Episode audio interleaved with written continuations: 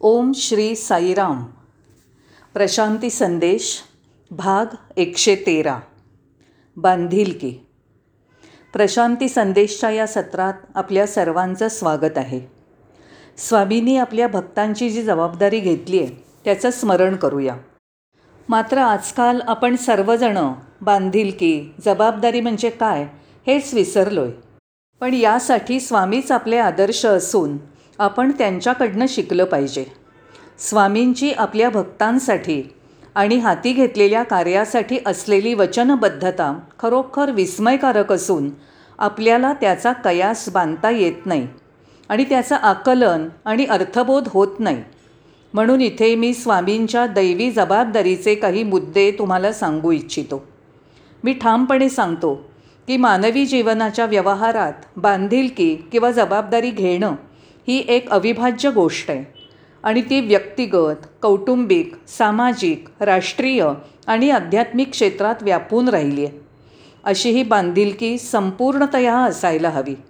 मर्यादित बांधिलकी मात्र चांगली नाही आणि अनिष्ट आहे. कारण त्यामुळे जणू आपण आंधळे होतो. काही गोष्टी नजरेआड करतो आणि त्यातूनच भयगंड निर्माण होतो. म्हणून एकदा जबाबदारी घेतली की ती पूर्णतया घेतली पाहिजे. अर्धीमुर्धी थोडी असं नसतं. स्वामींनी काय सांगितलं आहे ते किती सर्वार्थाने जबाबदारी घेत हे आपण जाणून घेतलं पाहिजे. स्वामी म्हणतात की तुम्ही माझ्यावर प्रेम करता तेव्हा तुमच्या प्रेमाची कक्षा रुंदावते. ते अधिक व्यापक बनतं. आता तुम्ही जास्तीत जास्त लोकांवर प्रेम कराल आणि तुम्ही अधिकाधिक लोकांवर प्रेम केलं पाहिजे. कारण या ठिकाणी ते कोण आहेत? ते किती आहेत? ही संख्या महत्त्वाची नाही. तुम्ही कोणावर प्रेम करता हेही महत्त्वाचं नाही. निरपेक्ष निर्हेतुक प्रेम हेच आपलं ध्येय असून ही जबाबदारी आपण स्वीकारायला हवी. एकदा स्वामी म्हणाले जेव्हा तुम्ही दुसऱ्या कोणावरही प्रेम करता तेव्हा वास्तविक माझ्यावरच प्रेम करता. तसंच कुणाचाही द्वेष करता तेव्हा समजा की तुम्ही माझाच द्वेष करत आहात. भगवद्गीता सांगते अद्वेष्टा सर्वभूतानां मैत्र करुण एवच आपण कोणत्याही प्रकारे कोणाचाही द्वेष करता कामा नये. म्हणून सर्वांवर प्रेम करा सर्वांची सेवा करा. या बोधवाक्यानुसार सर्वांशी प्रेमाने वागलं पाहिजे. प्रत्येकावरच प्रेम केलं पाहिजे. आणि यासाठी प्रथम स्वामींवर प्रेम केलं पाहिजे. मग खऱ्या अर्थाने तुम्ही प्रत्येकावर प्रेम कराल. संपूर्ण अस्तित्वावर प्रेम कराल. भगवान तुम्हाला एखादा विशिष्ट मार्ग एखादी गोष्ट किंवा दिशा अनुसरण्यासाठी सूचना देणार नाहीत. ते काही सूचक संकेत देतात आणि ते समजून आपण पुढे जायचं असतं. या सूचनांद्वारा ते आपलं मन वळवतात आपल्याला कार्यप्रवण करतात. नंतर काय होतं? तर आपण स्वतः पुढाकार घेऊन काम करतो. म्हणून स्वामींच्या सूचना जे सुतोवाच्य करतात ते ओळखता आलं पाहिजे आणि त्यानुसार कामाला लागलं पाहिजे. शेवटी अगदी विनम्रतापूर्वक आपल्याला वाटतं की या गोष्टी मी केल्या आहेत मी करू शकतो. त्यामुळे शेवटी तो आत्मविश्वास तेच आपल्या मनात निर्माण करतात. आणि ते आपलं मन कसं वळवतात? त्यांचं कार्य करण्यासाठी कशी प्रेरणा देतात? तर हे तसं सोपं आहे. पूर्वी जेव्हा आपण गाढ निद्रेत असायचो आणि सकाळी वेळेवर उठत नव्हतो तेव्हा काय घडत असे? अशावेळी लोक काय करायचे किंवा करतात? आई नाहीतर वडील यायचे आणि तोंडावर पाणी शिंपडायचे. त्यावेळी आपण लगेच उठायचो. सुरुवातीला थोडा त्रास वाटायचा पण आपण उठायचो. आपले पालक जसं पाणी शिंपडत तसं स्वामी पण आपल्या भक्तांना प्रत्येकाला जागं करण्यासाठी हे असंच करतात करतील. कृपया समजून घ्या की स्वामींचं हे कार्य सावकाशपणे चालू असतं. ही काही तिथल्या तिथे परिणाम दिसायला प्रयोगशाळेतील प्रयोगासारखी एखादी रासायनिक प्रक्रिया नाही आहे तर ही काहीशी संथपणे घडणारी प्रक्रिया आहे. तरीही भक्ताने प्रयत्नशील असलं पाहिजे. त्याने कष्ट करताना सबुरी चिकाटी आणि सहनशीलता राखायला हवी. त्याचवेळी श्री स्वामी तुम्हाला सांगतील तू कर हे तू करू शकतोस. भविष्यात तुला यश मिळेल. आणि ते अगदी तुझ्या दारापाशी आहे. हो अगदी एका पायरीच्या अंतरावर आहे आणि तुला त्याचं फळ अवश्य मिळेल. याचा अर्थ असा नाही की लगेच उद्या तुमचं काम होईल. पण स्वामी आपल्याला प्रोत्साहन देण्यासाठी असं म्हणतात. जर स्वामींनी आपल्याला उघडपणे सांगितलं की या गोष्टीला वेळ लागणार आहे तर आपण प्रयत्न सोडून देऊ पळवाटा शोधायला लागू. म्हणून ते म्हणतात हे साधं सोपं आहे. हे तुला सहज शक्य आहे आणि आपल्याला धीर देण्यासाठी स्वामींनी योजलेलं हे प्रभावी तंत्र आहे. ठीक आहे. पण मग दीर्घकाळ का प्रयत्न करावा लागतो? उशीर का होतो? याचं कारण असं की जन्मजन्मांतरी आपण एक प्रकारच्या अविद्यारूपी निद्रेत होतो. त्यामुळे आपल्याला सजगता जागृतावस्था कधीच नव्हती. आपल्याला शुद्ध जाणीव नव्हती आत्मभान नव्हतं. पृथ्वीवर जन्माला येऊन अन्न वस्त्र आणि निवारा या मूलभूत गरजा भागल्यावर आपण त्यातच रममाण झालो आणि गेल्या अनेक जन्मांमध्ये या अज्ञानात मोहात गुरफटल्यामुळे आपण जणू आपल्या सत्यस्वरूपाला विसरून गेलो होतो. त्यामुळे डोळे उघडून या अवस्थेतनं कसं बाहेर पडायचं हे आपल्याला कळत नव्हतं. यासाठी खूप चिकाटी आणि सबुरीची आवश्यकता असते. साहजिकच या प्रक्रियांना वेळ लागतो. इथे एक रहस्य सांगतो. तुम्ही घाईघाईत काही करायला जाल तर वेळ लागेल. म्हणून घाई गडबड इथे कामाची नाही. उलट धांदल न करता शांतपणे तुम्ही प्रयत्न केलात तर ते लगेच घडून येईल. काय घडेल? तर आत्मसाक्षात्कार. काय घडणार आहे? तर ही जाणीव विकसित होईल. किंवा आणखी काय घडेल? तर आपल्या दिव्य आत्मस्वरूपाची अनुभूती येईल. आपल्या सद्गुरूंच्या भगवान श्री सत्यसाई बाबांच्या कृपेने हे कार्य सिद्ध होतं. सातत्याने नियमितपणे ज्याचा उल्लेख केला जातो तो शब्द म्हणजे सत्संग. सत्संग म्हणजे काय? खरं सांगायचं तर आपल्या सद्गुरूंच्या सान्निध्यात राहणं म्हणजे सत्संग. आपल्या सद्गुरूंच्या सहवासातून प्राप्त होणारा त्यांचा जिव्हाळ्याचा आणि प्रेममय परिचय म्हणजे सत्संग. सत म्हणजे ब्रह्म आणि संग म्हणजे सहवास. सत्संग म्हणजे केवळ शारीरिक सहवास लाभणं नव्हे तर जेव्हा तुम्ही ध्यान करता किंवा त्यांचं साहित्य वाचता किंवा त्यांची भजनं ऐकता तेव्हा तुम्हाला त्यांचा दैवी पवित्र सहवास लाभतो. आणि हाच खरा सत्संग. इथे मोठ्या समुदायाने एकत्र येण्याची अजिबात गरज नाही. या ठिकाणी तुमचं ज्ञान किंवा विद्वत्ता ही फारशी महत्त्वाची नाही. शाळेच्या प्रवेश परीक्षेसाठी त्या त्या विषयातील ज्ञान असणं आवश्यक असतं. त्याप्रमाणे स्वामींच्या भक्तांसाठी ज्ञान हा महत्त्वाचा निकष ठरत नाही. प्रवेश परीक्षा देताना त्याला किंवा तिला विशिष्ट पात्रता असणं आवश्यक असतं. पण इथे तुमचं ज्ञान तुमची पात्रता ठरवत नाही. हा निकष नाहीच. इथे तुम्ही तुमच्या आत्मस्वरूपाला ओळखणं त्याच्याशी तादात्म्य पावणं आत्मभान असणं हे महत्त्वाचं. आपले दैवी सद्गुरू साक्षात परमात्मा आहेत. परमेश्वराचं सगुण रूपच आहेत जे आपल्यासमोर देह धारण करून उभे आहेत. धर्मनिरपेक्ष संस्थांमध्ये काम करणारे शिक्षक खूप विद्वान असतात. विद्यार्थ्यांशी देवाणघेवाण संपर्क साधणं ह्या गोष्टी ते चांगल्या प्रकारे करतात. पण आपले दैवी सद्गुरू केवळ संवाद साधत नाहीत तर हितगुज करतात. त्यात मोकळेपणा असतो. त्यातून तादात्म्य घडतं. त्यांचं संभाषण सौहार्दपूर्ण असतं जिव्हाळ्याचं असतं. हा लौकिक शिक्षक आणि सद्गुरू यांच्यातील फरक आपण ओळखायला हवा. या शिक्षकांना विविध ज्ञानशाखांसंबंधी आवश्यक असलेली सर्व माहिती ज्ञान अवगत असतं पण त्यांचं ज्ञान म्हणजे माहितीचं संकलन किंवा भांडार म्हणता येईल. पण सद्गुरूंची शिकवणूक म्हणजे त्यांचे अनुभवाचे बोल असतात. एका अर्थी त्यांना ईश्वराचं ज्ञान नसतं कारण ते ईश्वराला जाणतात. किंबहुना ते साक्षात परमेश्वर असून इथे ज्ञाता आणि ज्ञेय एकरूप होतात. आपले दैवी सद्गुरू अंतःकरणाच्या गाभार्यातील हृदयस्थ परमेश्वराला जाणतात. ते सगळं काही साक्षीभावाने जाणतात. दिव्यत्व म्हणजे एखादी वस्तू किंवा जाणण्याचा विषय नसून हा त्यांचा अंतस्थ गाभा आहे.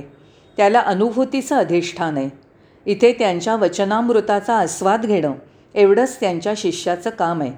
त्यांची प्रवचनं उपदेश ऐकताना आपण स्वतःला विसरतो आणि जेव्हा स्वतःचा विसर पडतो तेव्हा आपल्याला आपल्या सत्यस्वरूपाची ओळख पटू लागते. मी कोण आहे? माझं खरं स्वरूप कोणतं?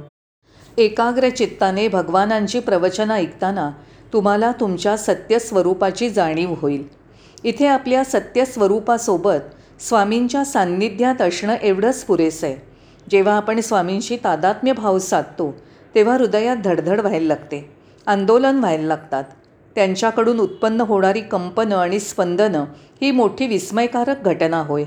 ही काही मानसिक प्रक्रिया नाही तर हे केवळ आत्म्याचं परमात्म्याशी जडलेलं नातं आहे. या हृदयाचं त्या हृदयाशी असा हा दुवा आहे. त्यांचा प्रेममय कटाक्ष आपल्यात परिवर्तन घडवतो. म्हणून स्वामींचा दिव्य स्पर्श किंवा सान्निध्यात असताना भक्ताचं सद्गुरूंशी अनुसंधान घडतं तेव्हा त्यांच्याबरोबर होणाऱ्या हृदयातील स्पंदनाची कंपनाची त्यांना जाणीव होते आणि त्यांच्या मनातलं साधकाला आकलन होतं.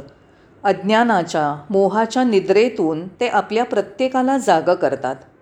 आपले दैवी सद्गुरू उपदेशातून किंवा मौनातून सुद्धा आपल्याला बोध करतात.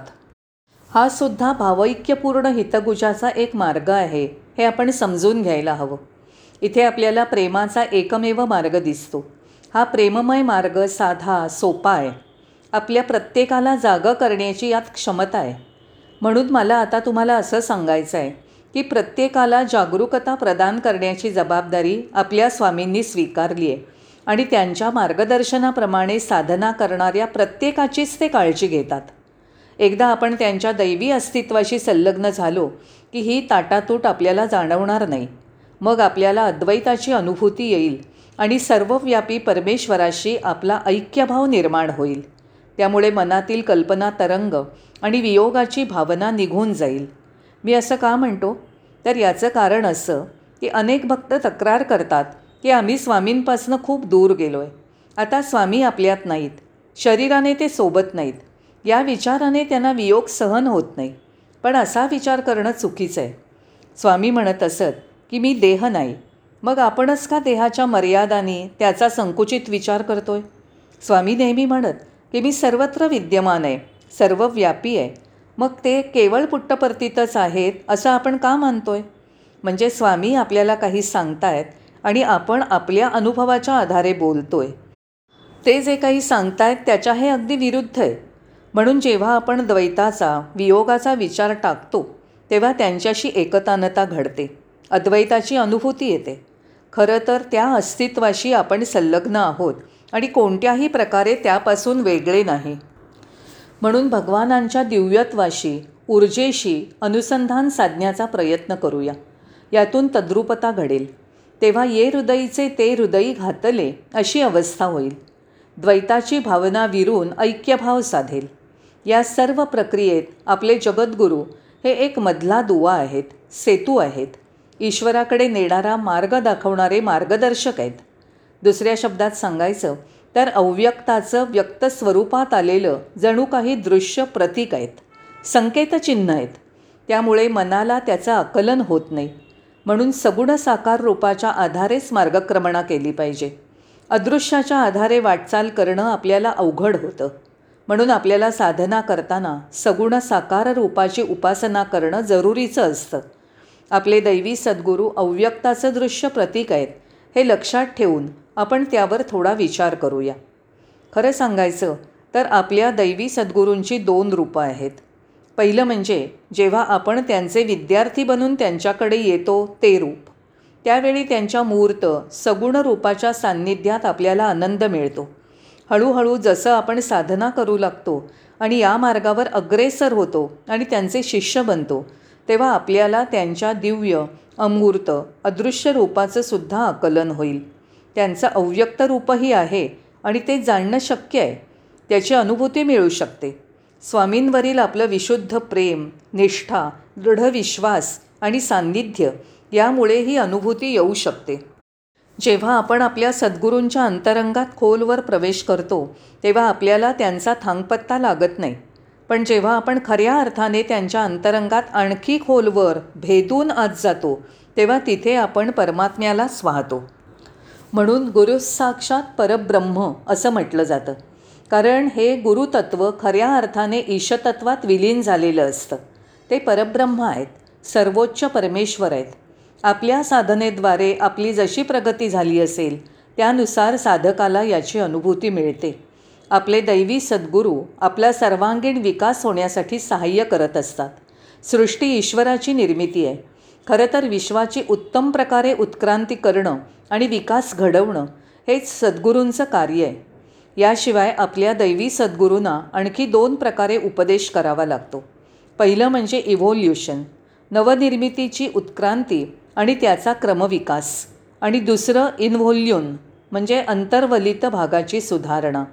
इव्होल्युशन आपल्याला स्थूलातून सूक्ष्माकडे घेऊन जातं आणि इन्व्होल्युशन सूक्ष्मातून आपल्या अंतर्यामी असलेल्या दिव्यत्वाकडे उदात्ताकडे श्रद्धेने अंतर्मुख प्रवासात घेऊन जातं. हे दोन्ही पैलू सद्गुरूंच्या बोधामध्ये असतात. ते अहंकाराचं निर्मूलन करतात.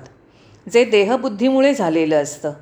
म्हणून अनक्रिएशन म्हणजे या अहंकाराचं उच्चाटन जेव्हा आपण परमेश्वराची निर्मिती आणि मानवी अहंकाराच्या साधनेमुळे घडलेलं उच्चाटन या दोन्ही गोष्टी पाहतो तेव्हा आपल्याला ईश्वराचं व्यक्त आणि अव्यक्त स्वरूप दोन्हीची जाणीव होते. तसंच नवनिर्मितीची उत्क्रांती घडते जिथे स्थूलाकडून सूक्ष्माकडे प्रवास होतो. आणि सूक्ष्मातून अंतर्यामी असलेल्या दिव्यत्वाकडेही अंतर्मुख प्रवास होऊ लागतो ज्याला इन्व्होल्युशन म्हटलं जातं. यामुळे आंतरिक विकासाचं संवर्धन आणि सद्बुद्धीचा विकास होतो. आपले सद्गुरू बाह्य जगतात आपल्याला मदत करतात. हा प्रवास कसा नीटपणे होईल आणि त्यासाठी कशा प्रकारे प्रयत्न करायला हवे याचं यथायोग्य मार्गदर्शन आपले गुरु करत असतातच. त्याचबरोबर अंतर्मुख प्रवासातील प्रगतीसाठी सहाय्य करतात. देव तुम्हाला या जगात नरजन्म घेऊन पाठवतो. गुरु तुम्हाला या जन्मातून तुमच्या स्त्रोताकडे उगमाकडे अर्थात परमेश्वराकडे कसं परत जायचं तो यथायोग्य मार्ग दाखवतात. गुरुतत्वाचे हे दोन्ही पैलू आपण समजून घ्यायला हवेत. यामध्ये एका बाजूला अंतप्रेरणा किंवा अंतर्ज्ञान आहे तर दुसऱ्या बाजूला बाह्य अवस्थेतील प्रगटीकरण आहे. यामुळे भगवान बाबांच्या सान्निध्यात आपल्यामध्ये पवित्र भावना विकसित होतात आणि परिणामत त्यांचा सुंदर फलित म्हणून आपल्या आयुष्यात जणू काही एखादी रासायनिक प्रक्रिया घडावी असं परिवर्तन घडतं.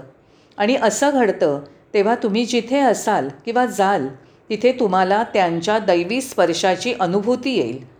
तुम्हाला तो स्पर्श जाणवेल. आपण पुन्हा भेटूया. साईराम.